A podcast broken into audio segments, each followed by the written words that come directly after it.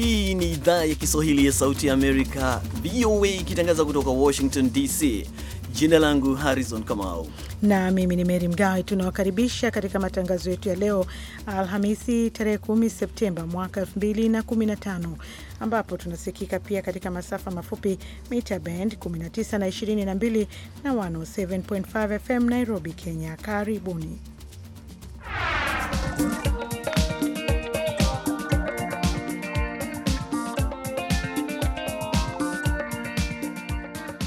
Na katika habari zetu hivi leo, wataalam wa masuala ya katiba pamoja na wasomi wajadilia suala la viongozi wa Afrika kusalia madarakani.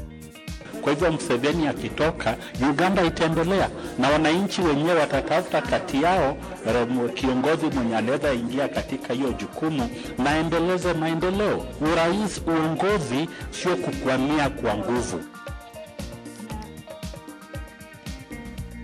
Na vyama vya upinzani katika Jamhuri ya Kidemokrasia ya Kongo vyaomba kushauriana na tume huru ya uchaguzi kabla ya uchaguzi kufanyika.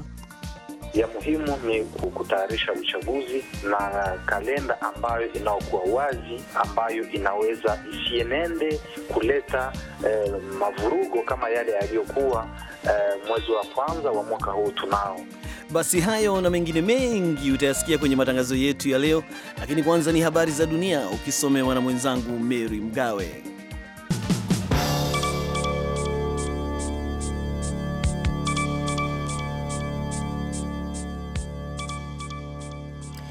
Sudan imekanusha kwamba vikosi vyake vya Rapid Support Forces vimefanya ubakaji na mauaji kwa raia wakati wa kampeni zake mbili kupambana na uasi huko Darfur. Katika ripoti iliyotolewa Jumatano, kundi la kutetea haki za binadamu lenye makao yake makuu hapa Marekani, Human Rights Watch limesema unyanyasaji huo umeonekana kuenea sana, pamoja na mashambulizi kwa raia, mambo yanayotathminiwa kama ni uhalifu dhidi ya binadamu. Shirika hilo limesema waathiriwa 212 na mashahidi wa mashambulizi ya Darfur baina ya mwezi Mei mwaka 2014 na Juni 2015, ikiwemo wengine 151 walitorokea Chad na Sudan Kusini na wengine 16 waliojiwa ndani ya Darfur. Waziri wa habari wa Sudan Ahmed Bilal amesema Human Rights Watch ni shirika lisiloaminika ambalo limekuwa likikosoa mara kadhaa serikali ya Khartoum kila wakati ilipofanya mambo mazuri, hasa inapotaka kuweka uthabiti Darfur na kurejesha amani kwenye eneo hilo. Na nchi za Austria na Hungary zimeshuhudia wimbi kubwa la wahamiaji wakivuka mipaka usiku kucha katika rekodi mpya kwenye nchi hizo, wakati kukiwa na mzozo wa wakimbizi wengi katika nchi za Ulaya. Hungary imesema zaidi ya watu elfu tatu wameingia huko kutokea Serbia tangu jana usiku hadi leo asubuhi, wakati Austria imesema idadi kama hiyo iliingia katika nchi yake ikitokea Hungary. Katika mji ulioko mashariki mwa Austria, Nikkeldorf, maelfu ya wakimbizi wamekusanyika wakisubiri magari moshi kwenda Vienna na kutokea pale kwenda Ujerumani na kwingineko. Maelfu ya usalama wa Austria wamesema, maafisa wa usalama wa Austria wamesema wanakutana Alhamisi kujadili kama watume magari moshi maalumu kwenye mpaka ili kusafirisha wakimbizi kwenye mji mkuu. Na viongozi wa mataifa ya Kiarabu wanakabiliwa na ukosoaji mkali kutoka vyombo vya habari vya kanda yao kwa kutochukua hatua zaidi ya kusaidia katika janga la wakimbizi wa Mashariki ya Kati.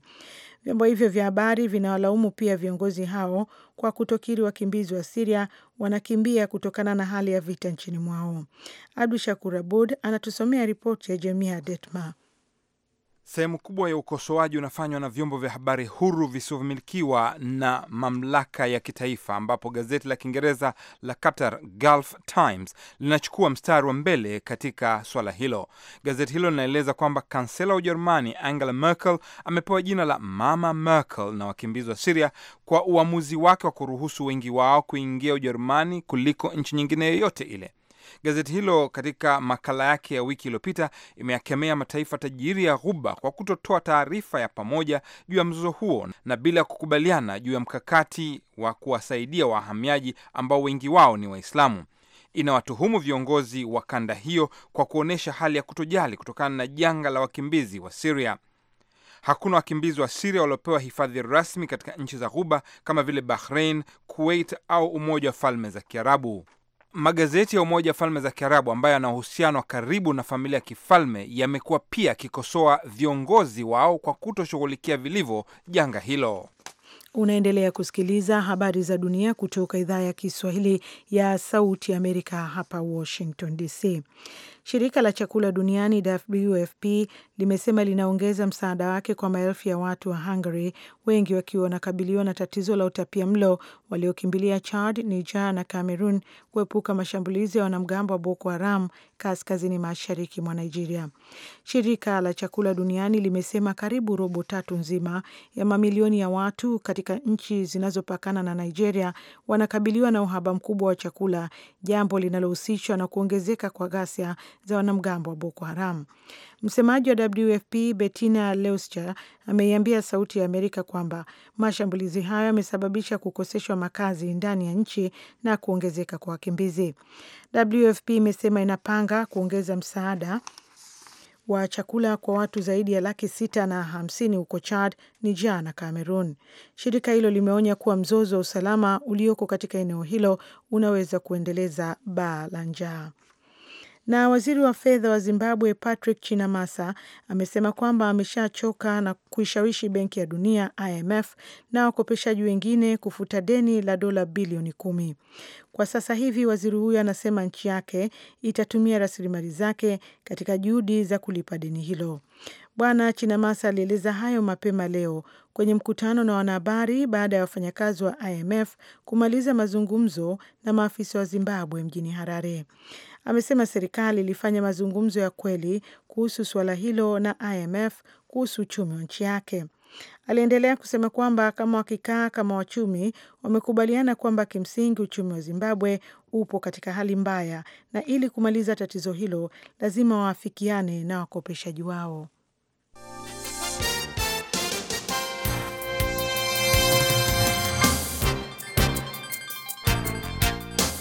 Unaendelea kusikiliza idhaa ya Kiswahili ya Sauti ya Amerika kutoka jiji kuu la Marekani, Washington DC.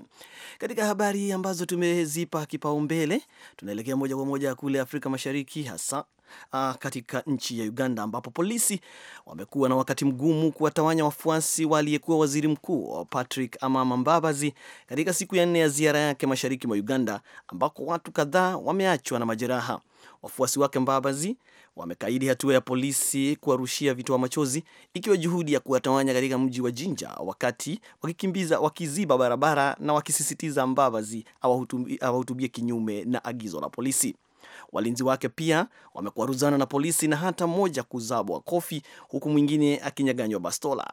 Mwandishi wetu Kenneth Bwire anaripoti kamili kutoka Kampala, Uganda.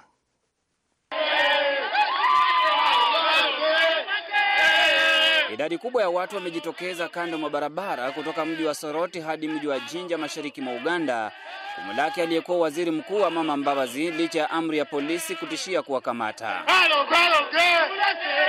Mbabazi akionekana mtulivu alisalia katika gari lake, vijana wakilifuata wakiimba wimbo wenye maneno matatu, leo tunataka amani. Kilomita kumi kuingia mji wa Jinja, vijana waliamua kuziba barabara wakitaka kumwona Mbabazi na aweze kuwahutubia.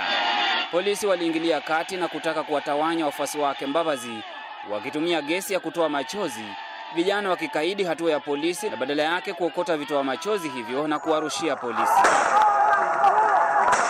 Walinzi wake Mbabazi walikabiliana na polisi waliojaribu kulifikia gari la Mbabazi ili kumkamata. Polisi mmoja akapigwa ngumi na kuangushwa. Hatua ya polisi kuangushwa ilizua hasira kati ya wenzake, mmoja akifyatua risasi za mpira na wengine gesi ya kutoa machozi, lakini mmoja akazabwa kofi na mlinzi wake Mbabazi. Mlinzi wa Mbabazi naye akapokonywa bastola na kamanda wa polisi. Mambo yalipoonekana kuteleza zaidi, vijana wakikaidi kutawanyika licha ya kurushiwa vitoa machozi, ilimbidi Mbabazi kufungua mlango wa gari na kutaka kuzungumza na kamanda wa polisi mjini Jinja Edgar Nyabungo. Just listen, excuse me, you guys, take, take it easy, take it easy, take it easy. You know, you guys, you're making a mistake. You see, if, listen, I have been in this thing for a long time. Yes, If I talk to these people, they will come down. But we are making the situation so difficult. Na polisi waliposhindwa kukabiliana na wafuasi wake Mbabazi, ikabidi wamsindikize hadi jini Kampala kwa lazima, wafuasi wake wakiamua kuwapiga polisi mawe, huku polisi wakiwarushia gesi ya kutoa machozi. Watu kadhaa wamejeruhiwa. Mbabazi anayewania urais alikuwa ameruhusiwa na tume ya uchaguzi pamoja na polisi kukutana na wafuasi wake, lakini tangu siku ya Jumatatu na Jumanne alipovutia umati mkubwa wa watu waliojaza viwanja vikubwa mjini Mbale na Kapchorwa, mambo yalimgeukia. Polisi mashariki mwa Uganda wakisema kupata amri kutoka jini Kampala kutomruhusu Mbabazi kufanya mikutano. Jana polisi wanne walijeruhiwa na vijana waliowapiga mawe, vijana wengine wakiwa wamejihami kwa mishale mjini Soroti. Kenneth Bwire, Sauti ya Amerika, Kampala.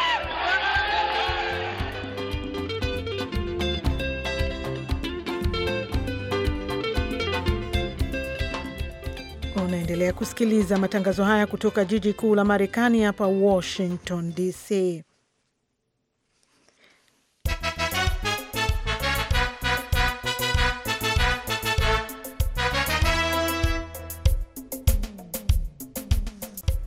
Basi, msikilizaji, tunaendelea kukusomea habari za dunia. Wanamgambo kutoka kundi la kigaidi la Islamic State wanaendesha jela binafsi katika wilaya ya Achini nchini Afghanistan. Gavana wa wilaya hiyo ameiambia VOA kwamba wengi wa walioshikiliwa katika jela hizo ni maafisa wa Afghanistan. Habari zingine zinazofuatana na hizo zinasema kwamba Norway imekataa kutoa malipo ya fidia kwa wanamgambo wa Islamic State ili kumwachilia mwanaume mmoja kutoka nchi hiyo ambaye waziri mkuu wa Norway amesema alishikwa mateka na kundi lingine mwezi Januari. Kundi la ISIL limedai kumshikilia raia wa China pamoja na huyo wa Norway. Na Marekani na majeshi ya NATO wamejibu kwa kuonyesha hofu zao kuhusu taarifa za kuongezeka vikosi vya Russia huko Siria. Afisa mwandamizi wa masuala ya ulinzi wa Marekani ameambia Sauti ya Amerika kwamba Rusia imekuwa ikipeleka kwa njia ya anga vifaa vya kijeshi nchini Siria na kusema kuwa harakati hizo hazisaidii. Msemaji wa wizara ya mambo ya nje wa Marekani John Kirby amewaambia waandishi wa habari kwamba waziri wa mambo ya nje wa Marekani John Kerry alijadiliana kuhusu suala hilo na waziri wa mambo ya nje wa Rusia Sergei Lavrov.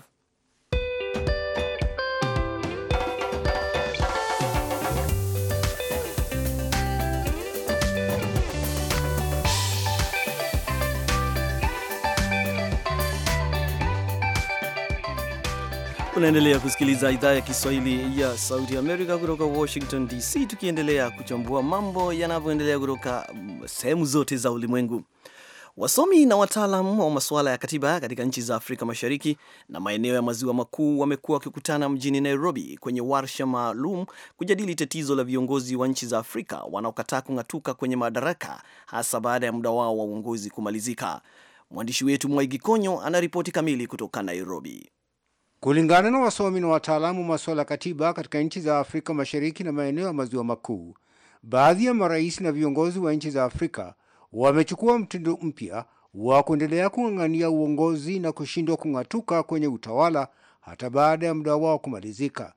Badala yake wanatoa visingizio vya kisiasa na kisheria ili kuendelea kubakia kwenye uongozi. Na kulingana na Dr. Nanjala wa chuo kikuu cha Nairobi, baadhi ya viongozi kama hao wanasababisha migogoro ya kisiasa katika nchi zao. Uongozi mzuri ni mahali rais ama kiongozi anafika anasema, sasa nimetosheka, katiba inasema hivi, wacha nitoke niachie mwingine aendelee. Lakini ukikataa kutoka kwa kiti una, una, unaambia wananchi kwamba wewe una nguvu kuliko katiba, wewe una nguvu kuliko wananchi wenyewe wenye wamepatia hiyo nguvu, na sio vizuri. Lakini tukiangalia kwa mfano katika nchi ya Uganda na Rwanda, unakuta wananchi wanasema, baadhi ya wananchi wanasema kwamba ikiwa Kagame ataondoka, ikiwa Museveni ataondoka, hakutakuwa na udhabiti wa kisiasa. Sio ukweli. Rwanda wako wengi, Kagame ni mtu mmoja. Uh, maendeleo ya Rwanda sio kwa sababu ya Kagame, ni kwa sababu ya wananchi wa Rwanda. Maendeleo ya Uganda sio kwa sababu ya Museveni, ni kwa sababu ya wananchi wa Uganda. Kwa hivyo Mseveni akitoka, Uganda itaendelea na wananchi wenyewe watatafuta kati yao kiongozi mwenye anaweza ingia katika hiyo jukumu na endeleze maendeleo. Urais, uongozi sio kukwamia kwa nguvu. Uongozi ni kuwa na humility na, na maono kwamba unaweza sema nimefikisha, nimetenda langu, na wananchi wachague kiongozi mwingine. Lakini kuna watu wanaosema kwamba hili jambo ama wazo ama dhana ya kusema kwamba lazima kiongozi kuondoka baada ya muda wake kumalizika ni demokrasia ya kimagharibi. Hapana, sio demokrasia ya kimagharibi. Kiongozi wowote nchi yoyote eh, lazima tukuwe na hiyo mpango kiongozi akimaliza miaka zake fulani aondoke. Hiyo ndio demokrasia. Demokrasia iko kila pahali. Hata sisi wa Afrika tulikuwa na demokrasia yetu. Mfalme wenye walikuwa na mfalme wenye walikuwa na chief alikuwa anatoka uongozoni, hakuwa anakaa milele. Kwa hivyo sio ni uongo kusema kuwa ni, ni isa za nchi za magharibi. Hapana, demokrasia ni reality hapa Afrika kwetu na kwa sababu ni reality ya Afrika, lazima tuungane kama Waafrika, tukubali kuwa tutakuwa na hizo uh, maktaba za demokrasia, principles za demokrasia, ndio itatusaidia tupate maendeleo. Wasomi na wataalamu wa masuala ya katiba kwenye warsha maalum inayoendelea hapa mjini Nairobi. Mwaike kwenye vio ya Nairobi. Basi moja kwa moja hadi Afrika ya Kati ambapo vyama vya upinzani katika Jamhuri ya Kidemokrasia ya Kongo vyaomba mazungumzo na tume huru ya uchaguzi kabla ya kufanyika uchaguzi halisi wa mikoa na ubunge unaoandaliwa nchini humo. Astel Malivika anaripoti zaidi kutoka Jamhuri ya Kidemokrasia ya Kongo.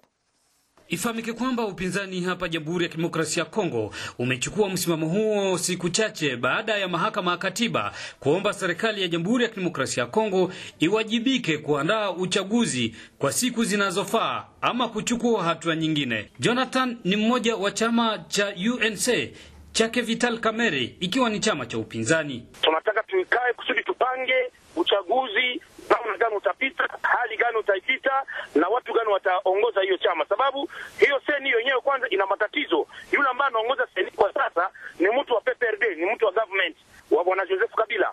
Alafu sisi hatuwataki, tunataka tutengeneze mambo pamoja na seni, sababu seni nayo inakuwa na matatizo yake. Navyo vyama tawala vimeomba wapinzani kujiandaa kushiriki uchaguzi kuliko kulalamika. Norbert Atsongia ni kiongozi wa chama cha PPRD katika mji wa Beni. Kawaida ya kwetu uh, DRC uchaguzi haiyakubali hata siku moja mambo serikali inafanya, hata ikuwe vizuri, nasema tu mambo sio wajitayarishe kwa uchaguzi, wajitayarishe kwa uchaguzi, kwa sababu ucha, uchaguzi ina mambo mengi mengi, ina pesa, inaomba kuhesabu watu, inaomba ile yote, wajitayarishe. Wakati seni italeta mambo yote, wawe tayari. Yani askari anakuwa tayari kwa vita saa yoyote. Askari si mtu wa kulialia hivi, mtu anafanya politiki anapaswa kuwa na sawa. Askari wanamwambia simama hivi, anaenda pana kulialia na ngoja, anaenda kuafronte vita. Ifahamike kwamba kumekuwa na tetesi nyingi zinasemazo kwamba huenda uchaguzi wa majimbo ukaahirishwa na hii kuleta hali ya kutoelewana. Upande mwingine, nimezungumza naye Etienne Kambale, mchambuzi wa masuala ya kisiasa hapa Jamhuri ya Kidemokrasia ya Kongo, akiwa na makao yake katika mji wa Goma. Ya muhimu ni kutayarisha uchaguzi na kalenda ambayo inaokuwa wazi, ambayo inaweza isienende kuleta eh, mavurugo kama yale yaliyokuwa eh, mwezi wa kwanza wa mwaka huu. Tunao ihakikisho ya kuwa eh, wakiwa wa upinzani wakiwa wa wa, wa, wale wanaoongoza eh, waelewane na wasienende kinyume ya katiba ya Kongo ya Kidemokrasia. Hapo watakuwa wametenda vema wakienenda kulingana na matakwa ya raia. Uchaguzi wa mikoa na majimbo ulitarajiwa kufanyika mwezi Oktoba, lakini dalili zenyewe hazionekane, huku watu wakiwa na shaka ya kutekelezwa kwa uchaguzi huo na kusema kwamba itakuwa vigumu kutekeleza kalendari ya uchaguzi, lakini tume huru ya uchaguzi imeomba wagombea kujiandaa vilivyo. Oser Malivika, Sauti ya Amerika, Goma.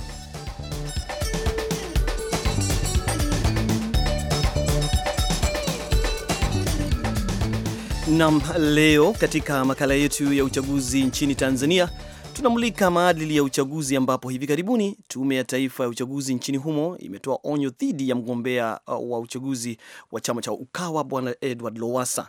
Basi mwenzangu Sandey Shomari amezungumza na mwenyekiti wa Tume ya Uchaguzi Jaji Damian Lubuva na kutaka afafanue juu ya ukomo wa kampeni za wagombea ndani ya maeneo ya ibada.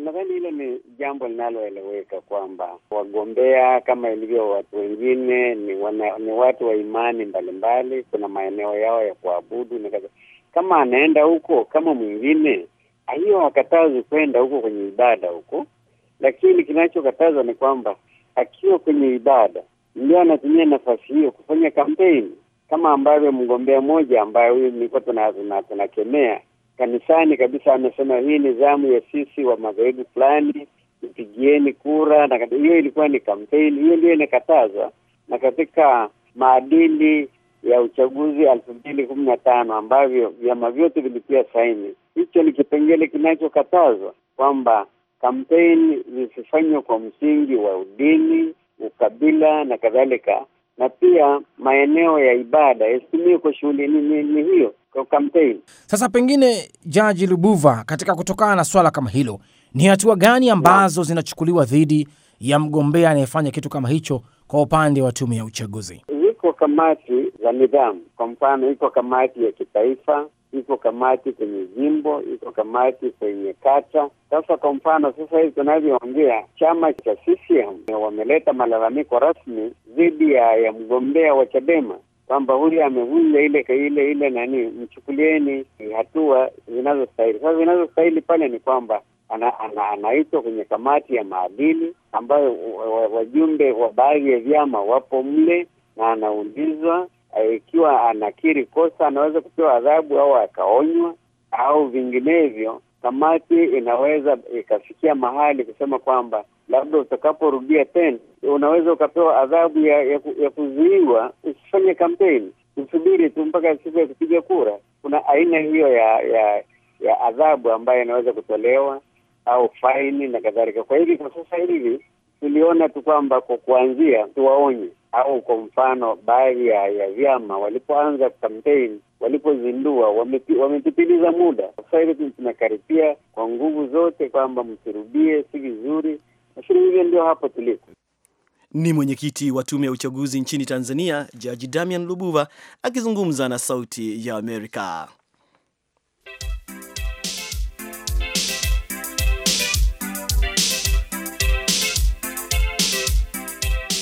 Na leo katika matukio ya Afrika tunazungumzia wahamiaji waliokwama katika magereza ya Malawi baada ya kutumikia kifungo chao.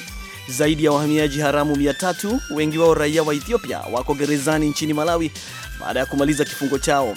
Maafisa wa serikali wanasema kuwepo muda mrefu gerezani kunawapatia sehemu ya kuishi kabla ya kurejeshwa makwao, lakini makundi ya kutetea haki za binadamu kawaweka watu hao wamesema kuweka watu hao gerezani baada ya kumaliza kifungo chao ni kinyume cha sheria. Mwandishi wetu Lamek Masina anaripoti kutoka Blantyre, naye Adija Riami anaisoma ripoti kamili.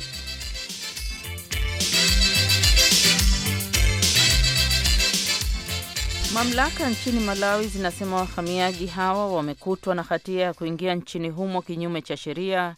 Wameingia wakitokea Tanzania wakiwa njiani kwenda Afrika Kusini. Msemaji wa wizara ya uhamiaji Joseph Chaua anaelezea wale wanaoshikiliwa. Tuna wahamiaji 358 katika magereza mbalimbali nchini. Mjini Brantel tumewaona saba kati yao, na Dedza tuna thelathini na wawili Nchisi tuna 64 na mjini Lilongwe tuna 255. Wengi wa hawa ni wa Ethiopia na Wakongo. Chaua amesema wengi wanasubiri kupelekwa nyumbani kwao, lakini mwanaharakati wa haki za wafungwa Victor Mhango analaani hili. Hiyo ni kinyume cha sheria. Kwa hakika ni kuvunja sheria. Wanawaweka watu wasio na hatia gerezani kinyume cha sheria. Sheria inasema huwezi kumweka mtu gerezani baada ya kumaliza adhabu yake. Kwa hiyo tunachofahamu kuwa magereza yetu yamejaa na watu hawa wanaadhibishwa baada ya vifungo vyao kumalizika. Kamishna mkuu wa magereza nchini Malawi Kennedy Nkoma ameiambia VOA kuwa wahamiaji waliomaliza vifungo wanawekwa gerezani kwa nia njema kabisa. Kwa hakika hivi sasa wanapatiwa makazi, Katiba ya Jamhuri ya Malawi inaruhusu kuwapatia makazi na kupitia ukarabati. Kwa hivyo hivi sasa tunachofanya ni kuwapatia makazi kabla ya kurejeshwa kwenye nchi wanazotoka. Hawafanyi kazi, wanaamka asubuhi na kusubiri kurejeshwa makwao. Lakini Mhango hashawishiki na hilo. Hiyo ni nyumba au gereza? Inakuwaje mtu anapatiwa makazi ndani ya gereza? Na kwa nini wasitafutiwe sehemu bora ya kuishi? Naibu mkuu wa madaktari wasio na mipaka nchini Malawi, Nicolette Jackson, anasema timu yake imekuwa ikitoa msaada wa afya katika klinik kwenye magereza mawili makubwa nchini humo, Maula lililopo mji mkuu Lilongwe na Chichiri katika mji mkuu wa kibiashara wa Blantyre. Tunaona wengi wao wakiwa na utapia mlo, hawana chakula, hawakipendi chakula cha gerezani ambacho hakiwatoshi. Hata hivyo, wanapewa mlo mmoja kwa siku nzima, yaani ugali wa mahindi ambao hauna protini yoyote. Kwa hiyo tunaona baadhi ya wa Waethiopia wanasumbuliwa na ukosefu wa protini mwilini. Jackson amesema baadhi ya Waethiopia wamekuwa wakisubiri kwa takriban miezi tisa hivi sasa kurejeshwa kwao. Nkoma anasema mhamiaji kukaa muda mrefu gerezani pia kunawatia wasiwasi mkubwa maafisa katika serikali ya Malawi. Tunatumia fedha nyingi zaidi kwa watu hawa wakati ambapo hawakutakiwa kutumia chochote, na serikali italazimika kukodisha ndege ya kuwachukua watu hawa kuwarejesha Ethiopia. Kwa hiyo hayo ni matumizi mengine ya serikali. Msemaji wa uhamiaji Chaua amesema hawezi kusema lini wahamiaji watasafirishwa kurejeshwa makwao. Ameiambia VOA kuwa idara yake haina fedha kwa shughuli hiyo.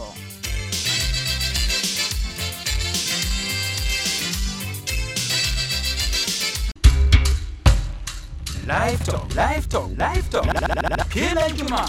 Live Talk na idhaa ya Kiswahili ya Sauti Amerika. Ni wakati wako msikilizaji wetu kushiriki katika kutoa maoni yako au kuuliza maswali moja kwa moja, yaani live, juu ya mada kemkem zinazogonga vichwa duniani zitakazoletwa kwako na idhaa ya Kiswahili ya Sauti Amerika hapa Washington DC. Live Talk kila Ijumaa saa moja na nusu kwa saa za Afrika Mashariki na saa kumi na mbili na nusu kwa saa za Afrika ya Kati. Ushiriki wako ni mchango wa jamii.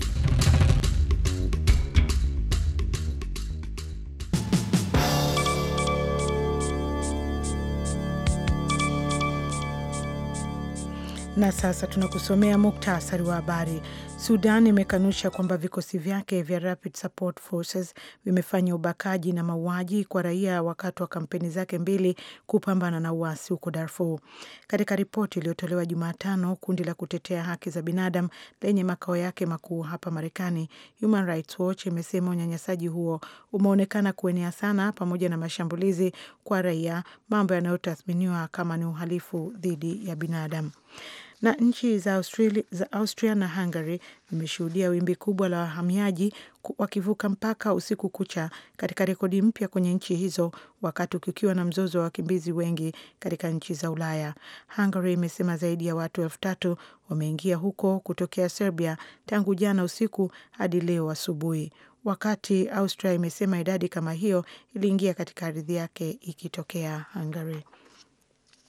Shirika la chakula duniani WFP limesema linaongeza msaada wake kwa maelfu ya watu wa Hungary, wengi wakiwa wanakabiliwa na tatizo la utapia mlo waliokimbilia Chad, Niger na Cameroon kuepuka mashambulizi ya wanamgambo wa Boko Haram kaskazini mwa Nigeria. Shirika la chakula duniani limesema karibu robo tatu nzima ya mamilioni ya watu katika nchi zinazopakana na Nigeria wanaokabiliwa na uhaba mkubwa wa chakula. Kwa niaba ya wote walioshiriki katika matangazo ya leo, mwelekezi Daniel Brown, msimamizi Abdishakur Abud kutoka Washington, mimi ni Harrison Kamau na mwenzangu Mary Mgawe, tukisema kwa heri kutoka Washington, na uwe na usiku mwanana usona buga.